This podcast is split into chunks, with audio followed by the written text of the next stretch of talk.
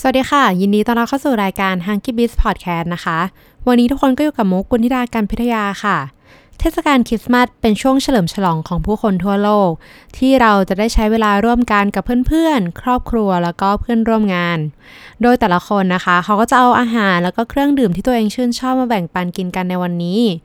แต่ปีนี้ค่ะทิศทางของมื้ออาหารในวันคริสต์มาส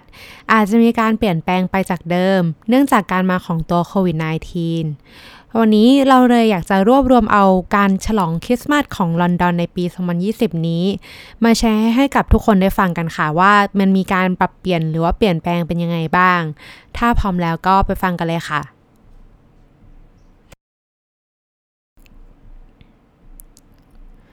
ข้อแรก การกินอาหารโดยเน้นประสบการณ์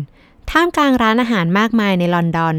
ร้านอาหารต้องหาวิธีที่จะทำยังไงให้ตัวเองโดดเด่นขึ้นมามากกว่าร้านอื่นๆ เพราะว่าคนที่มากินนะคะเขาคงไม่ได้เลือกมากินที่ร้าน เพียงเพราะว่าร้านของเราเนี่ยอาหารอร่อยเพียงเดียวแน่นอน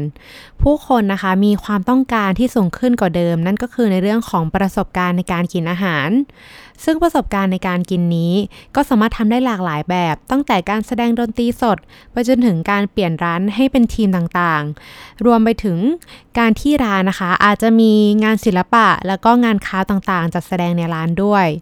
ตัวอย่างร้านหนึ่งในลอนดอนนะคะ เขาก็ได้มีการสร้างประสบการณ์ในร้าน ด้วยการที่มีการโชว์การเล่นกายกรรมกลางหาว และกายกรรมการเล่นไฟ ในขณะเดียวกันก็เสิร์ฟอาหารควบคู่ไปด้วยทำให้คนที่เขาเข้ามากินที่ร้านเนี่ยก็ได้เพลิดเพลินไปกับโชว์กายกรรมด้วยนั่นเองค่ะ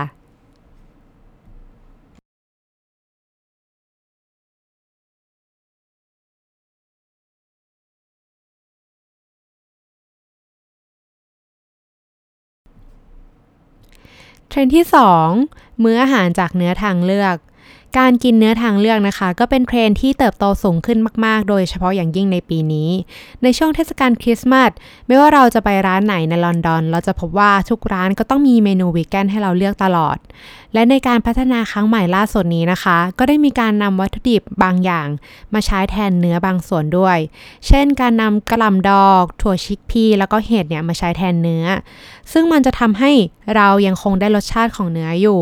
แต่เป็นการกินที่ดีต่อสุขภาพของเรามากขึ้นนั่นเอง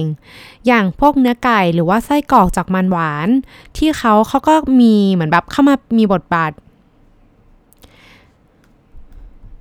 อย่างพวกเนื้อไก่หรือว่าไส้กรอกจากมันหวานนะคะ ที่เขาก็ได้เข้ามามีบทบาทในตลาดมากขึ้นทำให้เชฟเองเขาก็ต้องลองปรับพัฒนาสูตรอาหารใหม่ๆ ที่จะมารองรับวัตถุดิบ แล้วก็พฤติกรรมการกินของลูกค้าที่เปลี่ยนแปลงไป เพื่อให้ยังได้อาหารที่อร่อย แล้วก็ดีต่อสุขภาพของคนกินมากขึ้นด้วยค่ะ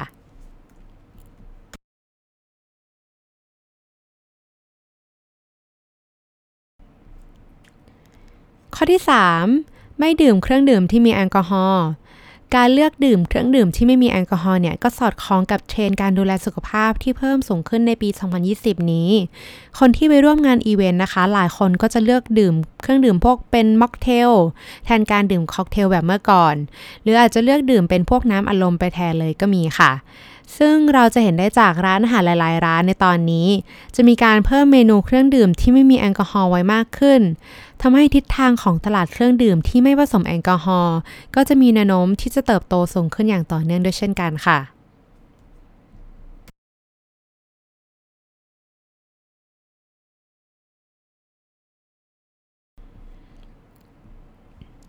เทรนด์ที่ 4 เลือกใช้วัตถุดิบอย่างยั่งยืน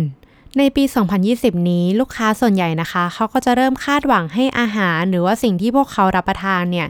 ถูกปรุงมาจากการหาวัตถุดิบอาหารที่เป็นมิตรกับสิ่งแวดล้อมให้ได้มากที่สุด อย่างเช่น การที่ร้านเลือกใช้วัตถุดิบที่เติบโต แล้วก็ผลิตได้เองในบริเวณใกล้เคียงในท้องถิ่น รวมไปถึงการที่ร้านนะคะทำงานกับซัพพลายเออร์ที่เขาไม่ค่อยใช้พลาสติก เพื่อเป็นการลดขยะจากการทำอาหารให้ได้มากที่สุด มันเลยทำให้ร้านอาหารส่วนใหญ่ในยุคนี้ต้องพยายามนะคะ หาวิธีในการที่จะทำอาหารแล้วก็ทำธุรกิจ ให้มีความยั่งยืน แล้วก็รับผิดชอบต่อสังคมได้มากขึ้นค่ะ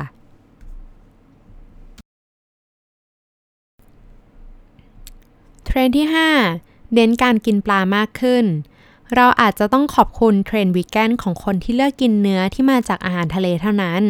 แล้วก็เชฟจอชนิแลนด์ค่ะ ไม่แน่ใจว่าสะกดชื่อถูกไหมนะคะ ที่เขาเป็นคนเขียนหนังสือเรื่อง The Whole Fish Cookbook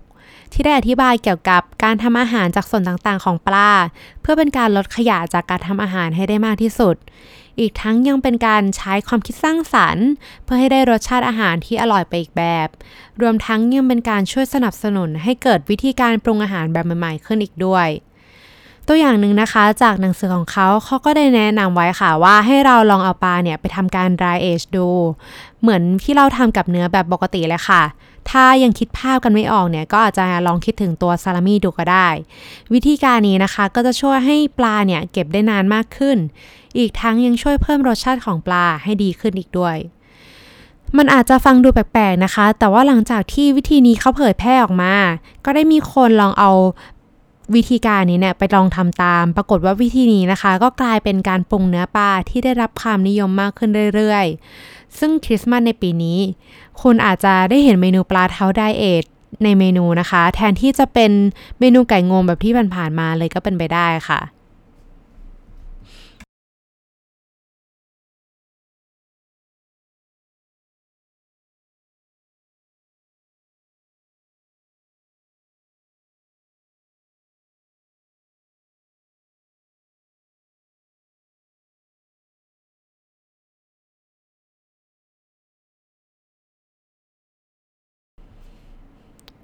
เราก็มาถึงเทรนสุดท้ายกันแล้วนะคะ กับเทรนที่ 6 การกินอาหารแบบ fine dining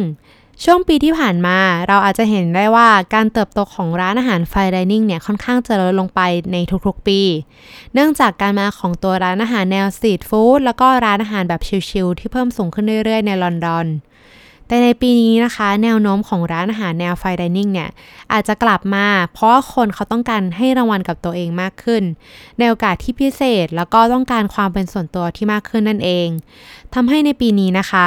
ร้านอาหารแนวนี้ก็อาจจะกลายเป็นอีกทางเลือกหนึ่งในการจัดงานคริสต์มาสของคนในลอนดอนก็เป็นไปได้ค่ะ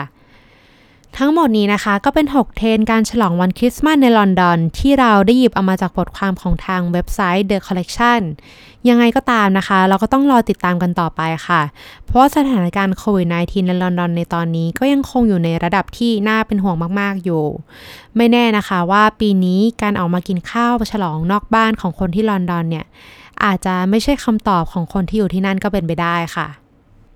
รวมถึงสถานการณ์ในการระบาดของโควิด -19 ในระลอกใหม่นี้นะคะ ในบ้านเรา ก็อยากให้ทุกคนเนี่ยระวังตัวเองกันมากขึ้นนะคะ ก็ดูแลเรื่องของสุขลักษณะอนามัย อย่าลืมใส่แมส